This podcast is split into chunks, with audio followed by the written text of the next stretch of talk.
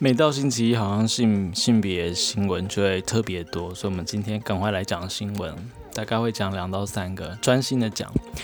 6月9号我们曾经讲过 U 等于 U 测不到等于不具传染力的这个新闻嘛，就有一个 HIV 带源者他跟别人口交，然后就被对方提告，然后法院最后是裁定说，因为他符合于 U 等于 U， 就是他半年以上，然后透过定期服药的方式让病毒量是在一个测不到状态下，所以是他已经是没有传染人能力的这样子。所以我们就这个案件呢，后续刚好在日前就是有网友发起联署活动，然后 这几天通过了，就是他的联署门槛已经达到了，所以这个有关机关必须要在几个月内做一个正式的回复这样。那究竟是哪一条呢？就是艾滋条例第21条。艾滋条例它全名很长，叫做《人类免疫缺乏病毒传染防治及感染者权益保障条例》。虽然说保障条例，但是里面像21条就很不保障。他说呢，明知自己为感染者，隐瞒而与他人进行危险性行为，导致传染于他人者，处5年以上12年以下有期徒刑，未遂犯也罚之。这是5年以上起跳的重罪，非常的可怕。所以这个21条简直是恶法，因为你只要有 HIV 的情况，你跟别人发生性行为，你就要特别的，就是几乎是原罪嘞，实在太可怕了。所以很多的团体、很多的个人这几天就极力的声援这件事情，这样。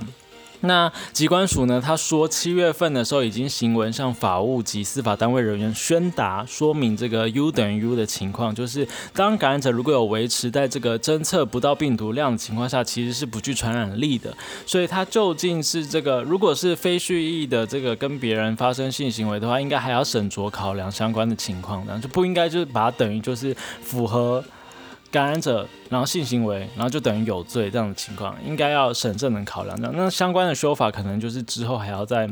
他们还要再研拟，还要再讨论等等的情况。那接下来我们就要来回顾一下艾滋的运动历史。这条条文的修法，前因后果可能跟这个同运人士很有名的祁家威先生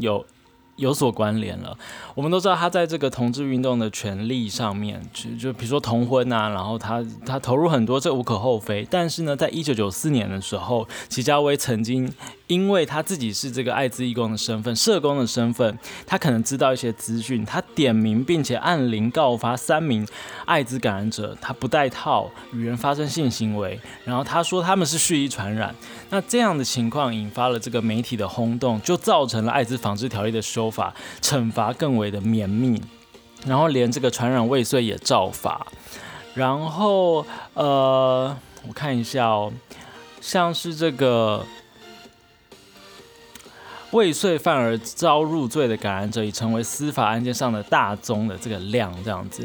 那之后要怎么样修法去一步一步摘除现在这个很紧密的紧箍咒，是未来这个艾滋运动团体要持续努力的目标。那在当年呢，7月20、22、23，1994年的时候，他这个密集控告之下呢，其实台湾有感染者团体、妇女团体还有同志等团体30多的团体来联名声明抗议这个祁家威的作为哦，谴责他是违反社工伦理。那像是这个妇女新知的第147期就有写到相关的声明稿，有兴趣的可以去看。当年就是抗议祁家威这样的情况，他们的初衷、他们的这个切入的角度是什么？然后这段历史也应该被呈现出来，就是虽然祁家威先生他有得到这个国家人权奖相关的奖项，但是他在过去这个让这个艾滋条例这个加强化、刑罚加强化，然后变成是一个好像是恶法的情况，他其实也是一个推手之一，对，推手。好，第二个新闻是这个，也是在平衡报道，天啊！这个我们6月22号曾经讲过人权委员会即将要成立嘛，那委员名单里面有2位可能大家都不陌生，一个是陈菊，就是在这个解严后的这个民权运动，台湾的这个民主运动付出很多的成绩，然后还有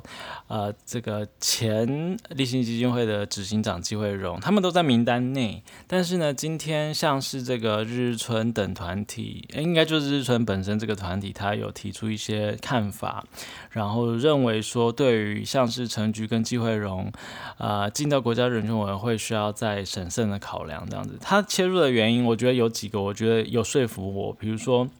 陈菊他在担任这个劳委会主委的期间，他通过像是外劳工资的食宿费啦、变形工时的草案啦、积极研拟劳动派遣法，其实这些法都是定了一些就是让这个资方很容易去操作很多东西的一个法律，然后也注下了危害外籍与本籍劳工人权的祸根，这是这个声明稿上面写的。那当这样子的情况就是缺乏劳动视野还有阶级观点的陈菊，他如果之后掌握了这个人权委员会的话，他怎么样去保障台湾的像是劳权的问题，就是因为劳权是人权的其中一个嘛。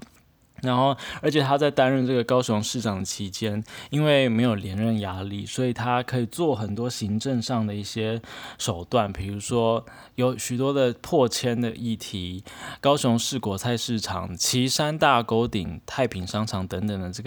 这个拆除跟破迁搬迁的这个问题，也是土地跟这个资源啦相关的议题的这个介入，那就确实是有争议的啦。那他们进到人权委员会的话，这个难保这样的这个手段这样的情况，他能不能够胜任，确实是可疑的。那这个另外关于纪惠容的部分呢，我们都知道，就是立信基金会他们在这个性工作的立场是非常鲜明的，比如说反对将性工作视为是一种工作。然后也是坚持废娼转业，就是说现在就算现在有娼妓好了，我们也要让它去转型，让娼妓的这个性工作的产业可以消失，它可以转型啊，让他们去做其他的这个其他的行业这样子，所以转业转型这样子，他们的立场是这样，这个就是我们都知道的。那可是呢，他们在主导其他的立法，比如说这个儿少法、儿童及少年性交防治条例，或者是这个性剥削防治条例，其中的第29条，也就是现在的第40条，也是一个恶法哦。我们刚刚讲的这个艾滋条例第21条是对我们来说，我们这个台的立场，它是恶法嘛。那儿少条例的第29条，或是新法的第40条，也是一个恶法。因为它让数以万计的这个只要有触及到在网络上面有谈论到性跟对价相关字眼的言论或是讨论等等的情况，它就有可能入法之余，因为它可以让这个儿少暴露在就是有这个性跟对价关系的这个言论里面，所以它是一个强大的文字狱的法律，然后它就会被这个法律被就办这样子。他说呢，以宣传品、出版品、广播电视、电信、网际网络等其他方法散布、传送、刊登或张贴足以引诱、媒介、暗示或其他使儿童或少年有遭受到 blah blah blah 之余者，处3年以下有期徒刑，并科新台币100万元以下罚金。就是因为这一条的条文，让就是现在在从事性工作产业或是相关的工作人或是个体户，他们想要去行销自己的时候就触法了，然后这个法也是很重的一个法。所以说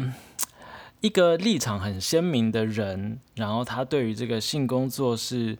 这个产业是很不支持的人，他进到这个人权委员会的时候，他会不会用因为自己的立场，他积极的推动更多，比如说我们来加强守护儿童的性、少年的性，然后来遏止这个性产业在台湾就是萌芽存在。那这样子的这个立场的这个情况，让人权委员会的这个运作上面会被导向某一个派别，某一个流派，比如说这个反昌的派别这样子，这确实是值得讨论的。所以虽然我们在6月22号我们的节目上面曾经有可能有一点点鼓励性质的，就是说台湾现在有成立人权委员会等等，但是如果细究这些名单的话，确实这几个部分都持续让大家讨论，然后或是监督，或者是更积极的一些作为来去对抗可能劳权方面有疑义的，或者是对性工作有反对的立场的人，他在里面要推行他的人权的一些政策的时候，会不会有一些就是你知道，对，就这样。好，最后今天第3个新闻，世新大学他们真的是非常的夸张，那就是我们不用说嘛，就是去年他们才通过，就是说社发所，就是社会发展研究所，要从今年开始要停招嘛。那教育部虽然驳回，但是现在世新好像又是要其他的这个行政程序要继续的来抗争，这样就是说继续来停招。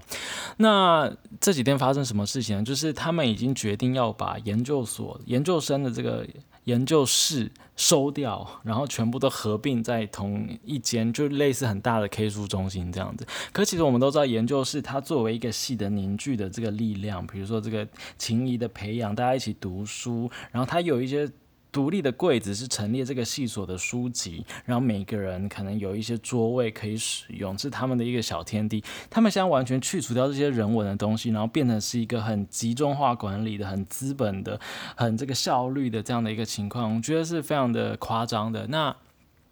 那针对这样的情况，所以世新性别所他们最近都在举办一些书展，想要就是透过书展的方式来加强这个空间的使用的正当性。但是今天早上，校方就带领了大批的人员直接闯入世新大